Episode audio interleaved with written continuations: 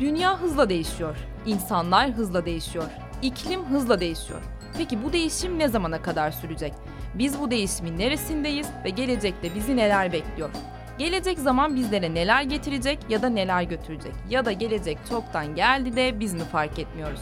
Doğanın geleceği başlıyor. Merhaba, Trakya Üniversitesi Radyosu Radyo Güne Bakan'da Doğanın Geleceği programından programın yapımcısı ve sunucusu olarak ben Gözde Açıkalı Genç. Bugün konumuz ekonominin renkleri, sanayinin rengi olur mu? Kahverengi ekonomi modeli konusunu Bios Çevre Danışmanlık firmasından çevre mühendisi Sibel Çetin ile konuşacağız. Sibel Hanım merhabalar, hoş geldiniz. Merhabalar, hoş bulduk.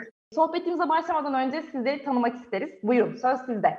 İsmim Sibel Çetin. Ergene Havzası'nda mezun olan, Trakya Üniversitesi'nden mezunum çevre mühendisi olarak. Yaklaşık 13 yıldır danışmanlık sektöründe faaliyet gösteriyoruz ama meslekte 19. yılımız. Bu tecrübelerimizi sizlerle paylaşmaya çalışacağız. Harika. Biz de Sibel Hanım zaten bugün sohbetimizin devamında Ergene üzerinde biraz daha konuşmak istiyoruz.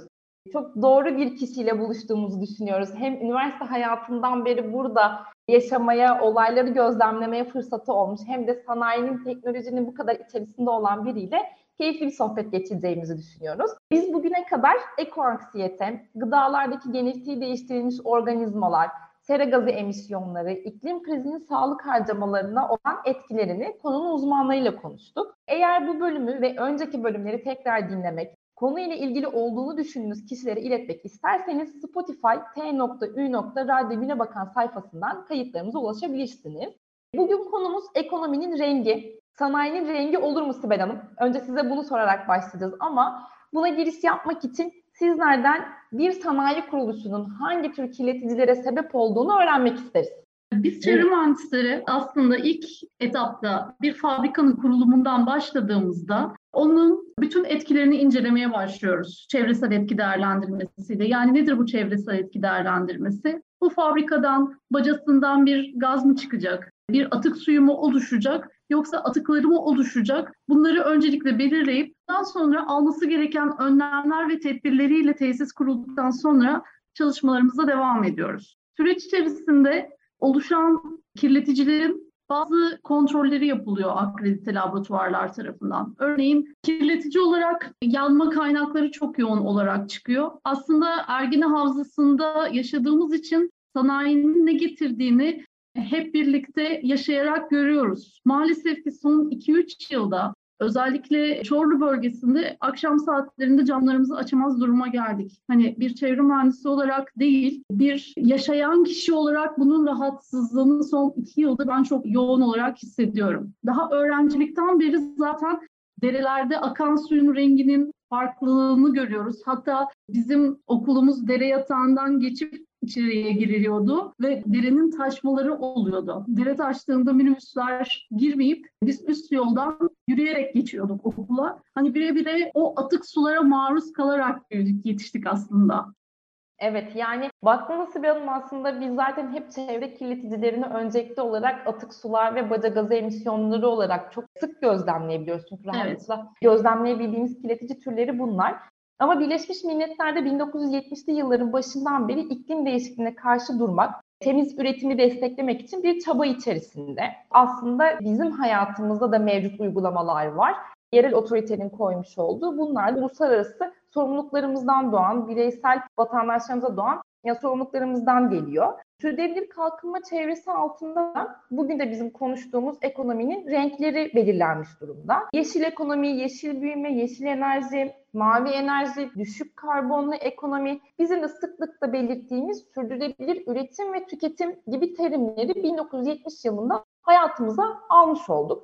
E, Birleşmiş Milletler Çevre Programı bir rapor yayınladı ve bu raporuna göre iklim krizini destekleyen, bizim bildiğimiz haliyle temiz olmayan sanayi modeline dayalı bir üretim ve finansman modeline de kahverengi ekonomi dedi. Hangi sanayi kuruluşları bu tanıma giriyor dersek, kömür, petrol, doğalgaz, LPG gibi fosil yakıtlara dayalı üretimi benimseyen, bunları bir enerji kaynağı olarak kullanan, çalışanlarının sağlıklı ve güvenli çalışma ortamı yaratmak için ilave bir çaba sarf etmeyen, çevre insan üretim dengesini gözetmeyen aslında sanayi kuruluşları bunlar.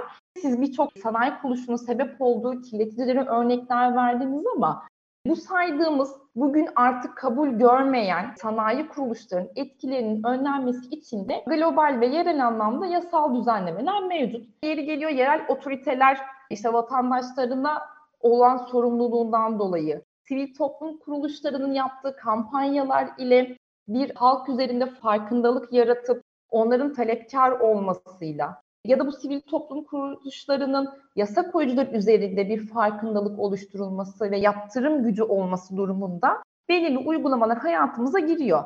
Biz çevresel etkiler için yerel anlamda çevre insan üretim dengesini korumayı amaçlayan yaptırımlarımız nelerdir? Bunları bize biraz anlatıyor olsanız. Aslında yaptırımlardan önce bizim bir çevre kanunumuz var. 2872 sayılı çevre kanunumuz. Bu kanun çerçevesinde çıkan tebliğlerimiz, yönetmeliklerimiz var. Bizim bu yönetmeliklerimiz Avrupa mevzuatı çerçevesinde uyumlandırılmış şekilde gelmiş durumda. Ve buna göre işletmelerin bazı yükümlülükleri yerine getirilmesi talep ediliyor ve bunlar düzenli olarak kontrol ediliyorlar. Örneğin nedir? Atık sularda su kirliliği kontrolü yönetmeliğimiz var. Bu su kirliliği kontrolü yönetmeliğine göre bazı deşarj parametreleri kapsamında deşarjın olması gerekiyor. Kirleticiliği azaltmak için. Hatta geçtiğimiz günlerde Aralık ayında bir revizyon yapıldı. Limitler biraz daha aşağıya çekildi. Ama bölgemiz Ergene Havzası. Ergene Havzası'nda limitler biraz daha aşağı çekildi. Çünkü üzülerek söylüyorum bizim su kalitemiz şu an dördüncü yani en son kalite kriterinde ve bunu düzeltebilmemiz için bizim deşarj edilen suların su kirliliği kontrolünün de çok altında olması gerekiyor. Üniversiteden hocalarımızla da görüştüğümüzde mesela 400 gibi olan kahvelerin kimyasal oksijen ihtiyacı yani kirlilik parametresinin 200 lira çekildiğini görüyoruz ama o bile yetersiz olarak görülüyor. Bir Burdur Havzası'nı incelediğimizde öngörü 40 kahveler. Siz de çevre mühendisisiniz. Aslında sanayi tarafında da arıtması çok mümkün değil yani bu değerleri düşürmek çok kolay değil, mümkün değil demeyelim ama ilave bazı arıtmaların yapılması gerekiyor. Yani işletmeler arıtma tesislerini belli deşarjlar kapsamında vermek zorunda alıcı ortama. Ama bunun yanı sıra emisyonlarla ilgili yapılan bazı kontroller var. Yine iki yılda bir bacaların ölçümleri şeklinde. Tabii bunların limitler dahilinde çıkmadığı durumlar söz konusu olabiliyor ve caydırıcı olması bakımından da İl Çevre Müdürlükleri tarafından idari yaptırımlar uygulanabiliyor. Aslında idari yaptırımlar uygulanıyor ama bizim de bireysel bazı yükümlülüklerimiz doğuyor. Yani gördüğümüz bir olumsuz durumu aslında çok rahatlıkla il müdürlüğüne iletebiliriz. Bunlar mail yoluyla olabilir, telefon yoluyla olabilir. Hatta galiba şeyler de var. WhatsApp bildirim hatlarını bile artık kurmuş durumda belediyeler, valilikler. Evet. İdari yaptırımların yanı sıra aslında bireysel farkındalıklarımızda da ön plana çıkmaya başladı. Bu kapsamda aslında kanun koyucular, kişileri de uygulamaya dahil etmek açısından bazı uygulamalar başlatıldı. Örneğin Çorlu Çerkezköy bölgesinde yoğun olarak koku ile ilgili e, il müdürlüğüne şikayetler düşüyor. Ama bunu şikayet olarak iletmeyip bir WhatsApp uygulaması, bir telefon uygulaması haline indirip buradan algıladığımız kokulara puan vererek kanun koyucuların iletilmesini sağlayabiliyoruz. Ama bunun dışında eğer spesifik olarak gözlemlediğimiz bir durum olursa tespit ettiğimiz bunu da il müdürlüklerine telefon hatları, e-mail ya da CİMAR hattıyla iletebiliyoruz il müdürlüklerine. Çekebiliyorsanız bir görsel ya da konuyu anlatan bir durum şeklinde bildirmeniz yeterli. Genellikle 24 saat içerisinde il müdürlükleri durumun aciliyetine göre yerinde tespite gidiyor ve gerekli önlemlerin alınması konusunda çalışmalarını yürütüyorlar. Aslında Esin burada hani bireysel farkındalık da gerçekten çok önemli çünkü hepimiz bu çevrede birlikte yaşıyoruz yani hani bir sanayi kuruluşunun etkisinden niye etkilenmek zorunda kalalım? Bizler de birer birey olarak bu uygulamaları kullanarak ilgili taraflara erişmek aslında bir nevi sorumluluğumuz da. Bir de bugün artık her şey hayatımızda evet. çok daha kolay. Akıllı saatinizdeki hava kalitesi indeksini takip edebiliyorsunuz. Hangi seviyede yaşıyorsunuz diye. Ya da sosyal medyada bile artık insanlar şikayetlerini dile getirebiliyorlar. Birçok kurumsal firmanın artık müşteri ilişkileri diyelim ya da işte kurumsal iletişim kanalları çok aktif bir şekilde Instagram'da, Twitter'da ya da farklı mecralarda çalışmalarını yönetiyor, takip ediyor, paydaşlarının, halkın geri bildirimlerini topluyor. Peki sizler bu taraflarda kullanıldığında bu bildirimlerin etkin bir şekilde peşine düşüldüğünü, takipçisi olunduğunu hiç gözlemlediniz mi? Böyle fırsatınız oldu mu? Evet, yani il müdürlükleri zaten hafta sonları birer denetçi bırakıyorlar mutlaka şikayet denetimleriyle ilgili. Nitekim geçtiğimiz Ekim ya da Kasım aylarındaydı. İl müdürlükleri bu yoğun koku denetimleri kapsamında gece denetimleri düzenlediler sahalarda. Gece 10'da, gece 8'de gidip bir laboratuvar, yetkili laboratuvarlarca baca gazı analizleri yapıldı. Atık su analizleri, numuneleri alınarak analizleri gerçekleştirildi ve uygun değerde olmayan işletmelere maalesef ki idari yaptırımlar uygulanmış oldu. Trakya Üniversitesi Radyosu Radyo Güne Bakan'da 106.2 frekansında Doğanın Geleceği programında bugün konuğumuz Biyos Çevre Danışmanlık firmasından Sibel Çetin ile sohbetimiz devam ediyor. Konuştuğumuz konular, konuşmamızı istediğiniz konular ve her türlü görüş ve önerileriniz için 0284 235 44 41 numaralı WhatsApp hattından radyo güne bakan mail adresinden bizlere ulaşabilirsiniz. Sibel Hanım en son idari yaptırımlar dedik. Yani aslında bunlar bir şekilde para cezası. Böyle daha net bir şekilde söyleyebiliriz. Anayasal hakkımızdan doğan haklarımızı koruyan bir çevre kanunumuz var bizim. E demin sizler de bahsettiğiniz birçok tebliğler, yönetmelikler de bu kanun altında yer alıyor. Yatırımcının, yasa koyucunun çalışmalarını düzenleyen, herkesin sorumluluğunu bildiren, neler yapması gerektiğini tarifleyen mevzuatlar bunlardan. Peki bunların hı hı. içerisinde demin de konuştuğumuz idari yaptırımlar yani para cezaları. Bu para cezalarının türleri hangi uygunsuzluğa verildiği, belki güncel tutarlarından da hani bir derecelendirme yapabilmemiz için bize örnekler verebilir misiniz? Özellikle atık suyla ilgili sıklıkla karşılaşılabilen idari yaptırımlar söz konusu. Bunlarda arıtma tesisleri eğer bir limit değerini aşıyor ise 293 bin TL idari yaptırım söz konusu 2023 yılı için.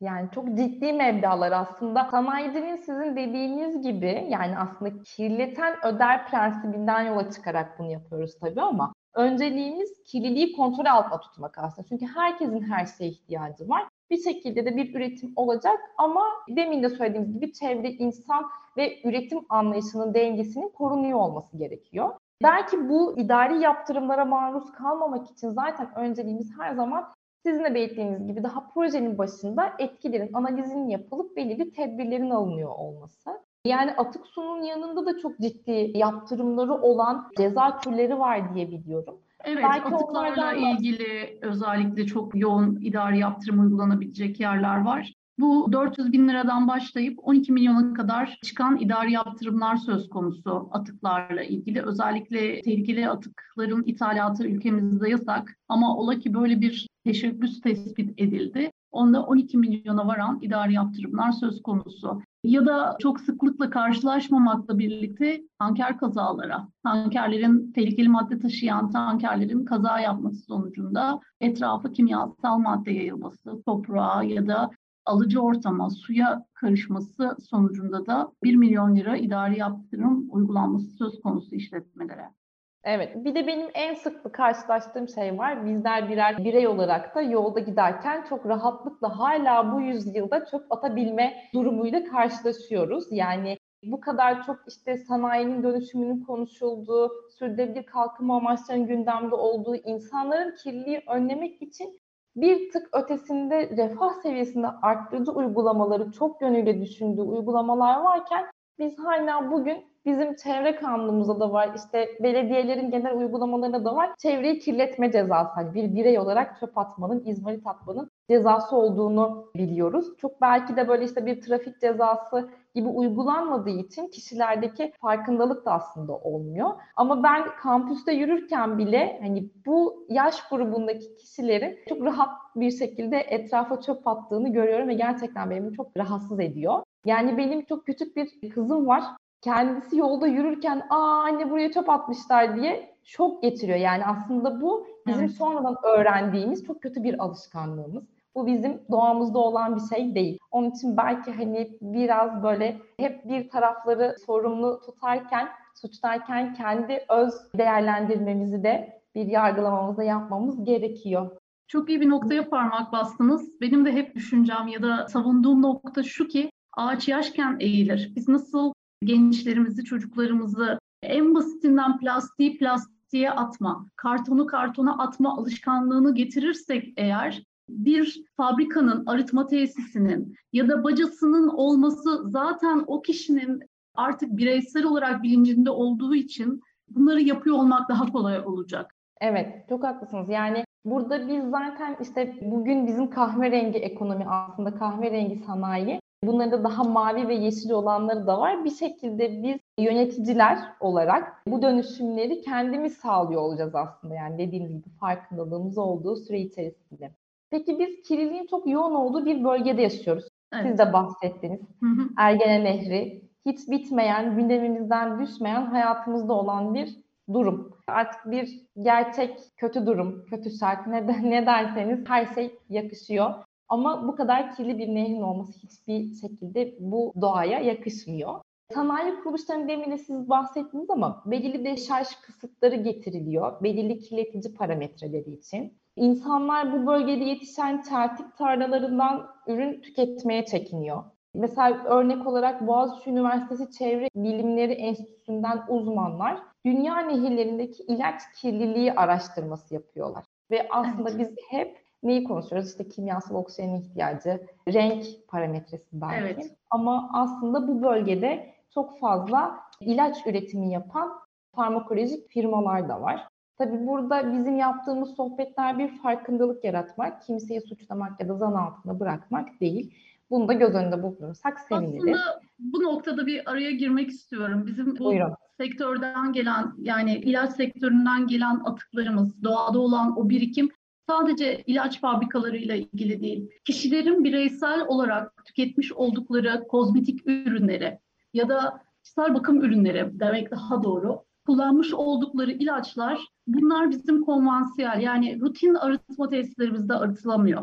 Ve biz her ne kadar değeri düşürmüş olsak bile bizim daha bakma parametrelerimizde değil bunlar. Olmadığı için sizin de belirttiğiniz gibi alıcı ortamda, balıkların vücutlarında ya denizin altındaki o çökeltilerde birikmelere neden oluyor. Bu nedenle birazcık bizlerin de işte güneş kremimizi sürüp hemen denize girmememiz gerekiyor. Ya da gereksiz ilaç kullanımının olmaması gerekiyor.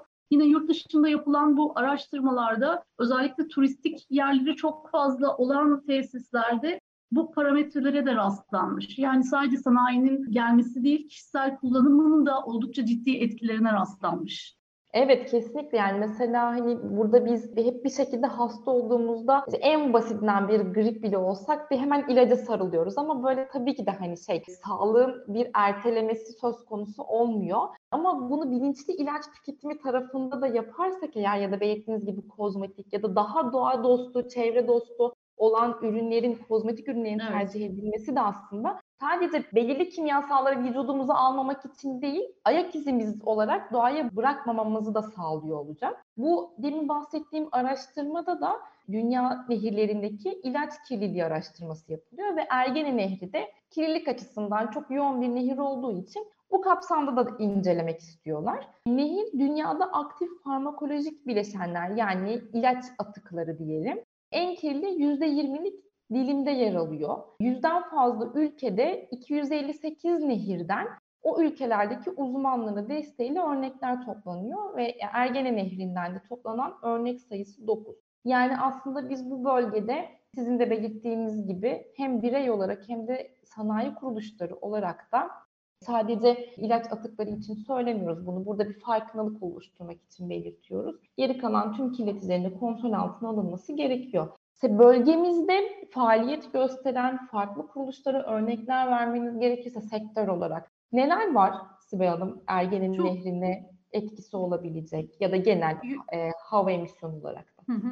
Yoğun olarak tekstil sektörünün söz konusu. Hatta bu koku emisyonlarının yoğun nedenlerinden biri olarak tespit edildi ve bazı mahalli çevre kurulu kararlarında rambacalarında filtreler istenmişti Tekirdağ özelinde. Ama yılbaşı itibariyle bir genelgeyle tüm rambacalarında ilave bir parametre kısıtı getirildi. Özellikle tekstil sektöründe ve zaten 2011 yılından beri tekstillerde modern en iyi teknoloji temiz teknolojileriyle ilgili çalışmalar yürütüyoruz. Burada enerji nasıl azaltılır, emisyon nasıl azaltılır ya da atık sular bununla ilgili bazı çerçeve programları var. Bunun dışında alüminyum ve kozmetik sektörü de bölgede yoğun olarak bulunan sektörlerden. Aslında burada evet siz tekstil sektörü çok fazla ama çevre, iklim değişikliği bakanlığının da çok fazla aldığı iyi uygulamalar ya da o sektöre özgü kısıtlamalarda etkiyi azaltmak için yaptığı uygulamalar söz konusu.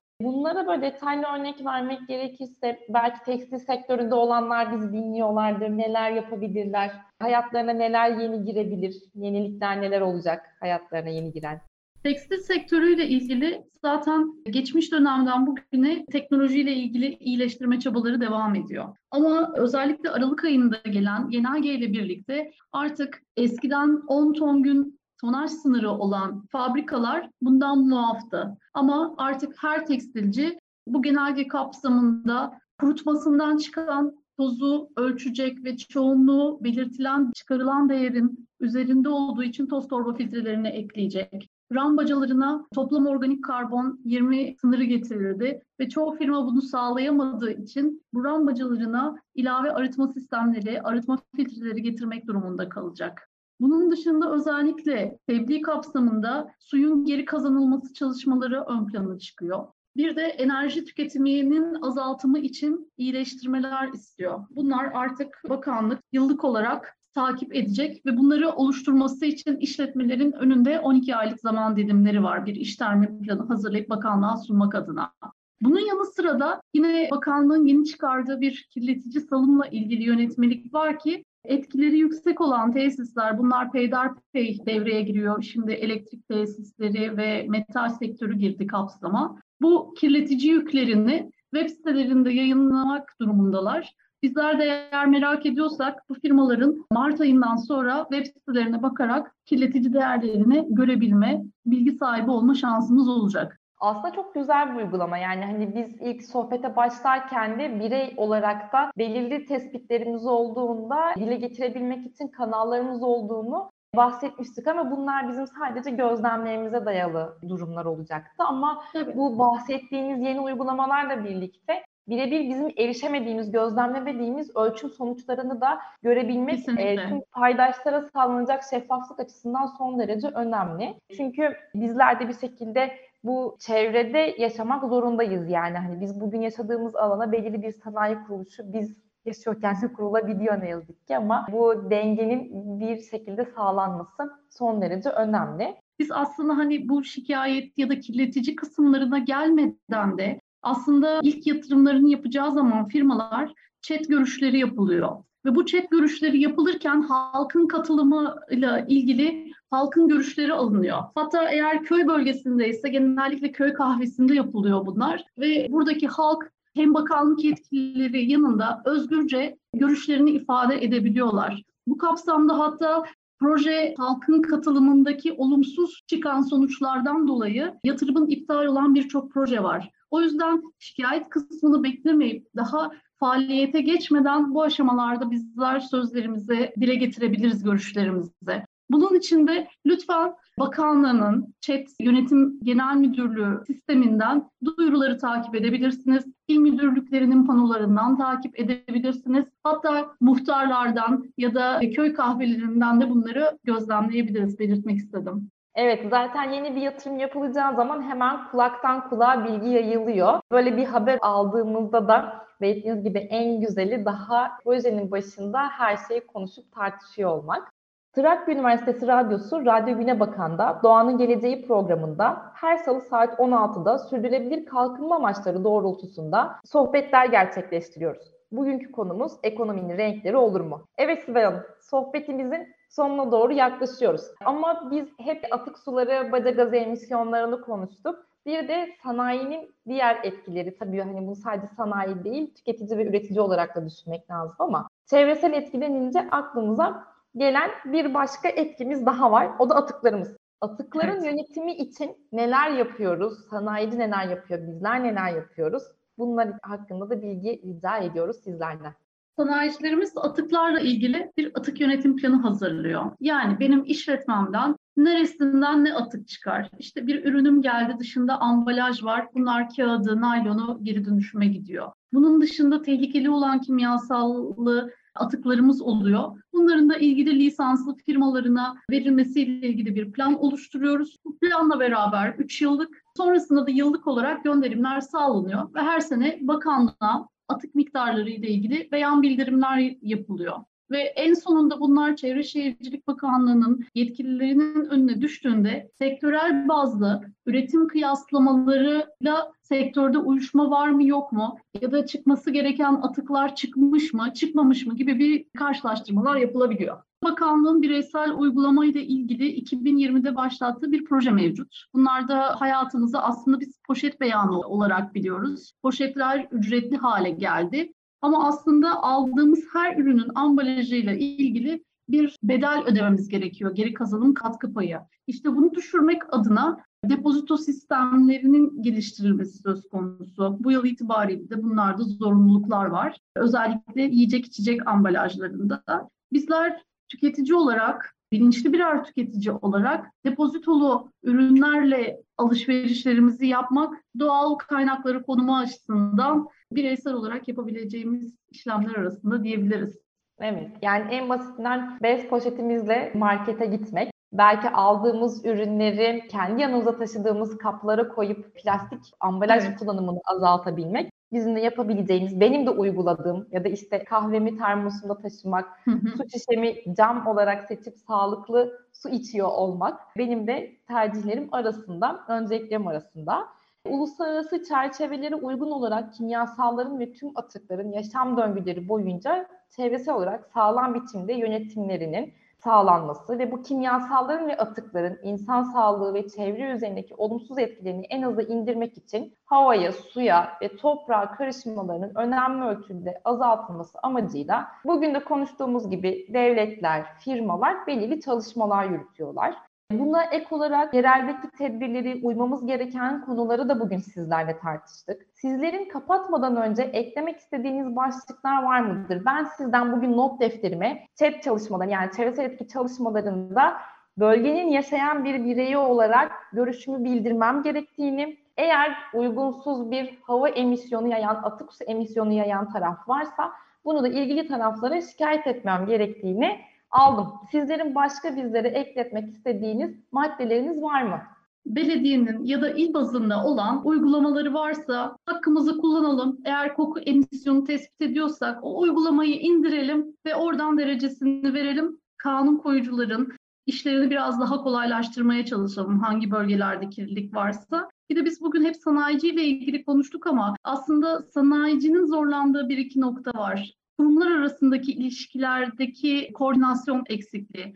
Örneğin yatırım teşviki alıyor işletmeler yatırımlarını yaparken makine ekipmanları ya da kurulumla ilgili. Bunu yaparken de çek görüşleri alınıyor. Ancak süreç içerisinde il çevre müdürlüklerinden arıtma tesisi yapıldı mı ya da baca filtresi konuldu mu onun raporunu içerisine ekletilip ödemelerin o zaman çıkması sürecin daha kolay işlemesini sağlayabilecek.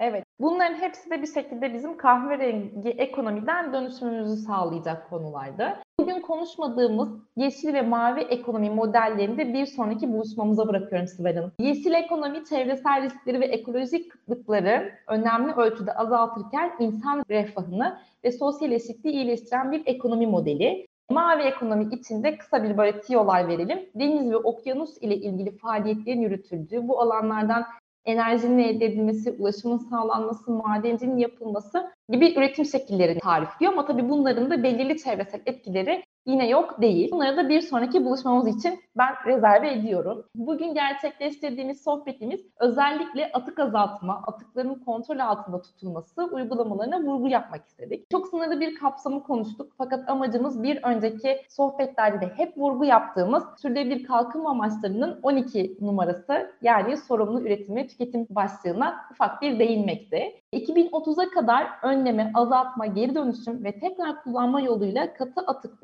üretiminin de önemli ölçüde azaltılması önceliklerimiz arasında. Bunu da birey olarak çok kolay yapabileceğimiz bir başlık olduğunu düşünüyorum. Programı kapatırken temel ihtiyaç maddelerimiz haricinde tüketimimizi azalttığımız bir hafta olsun diye bir dilekte bulunmak istiyorum. Haftaya salı saat 16'da Doğanın Geleceği programında Trakya Üniversitesi Radyosu Radyo Güne Bakan'da görüşmek üzere. Hoşçakalın. Dünya hızla değişiyor. İnsanlar hızla değişiyor. İklim hızla değişiyor. Peki bu değişim ne zamana kadar sürecek? Biz bu değişimin neresindeyiz ve gelecekte bizi neler bekliyor? Gelecek zaman bizlere neler getirecek ya da neler götürecek? Ya da gelecek çoktan geldi de biz mi fark etmiyoruz? Doğanın geleceği başlıyor.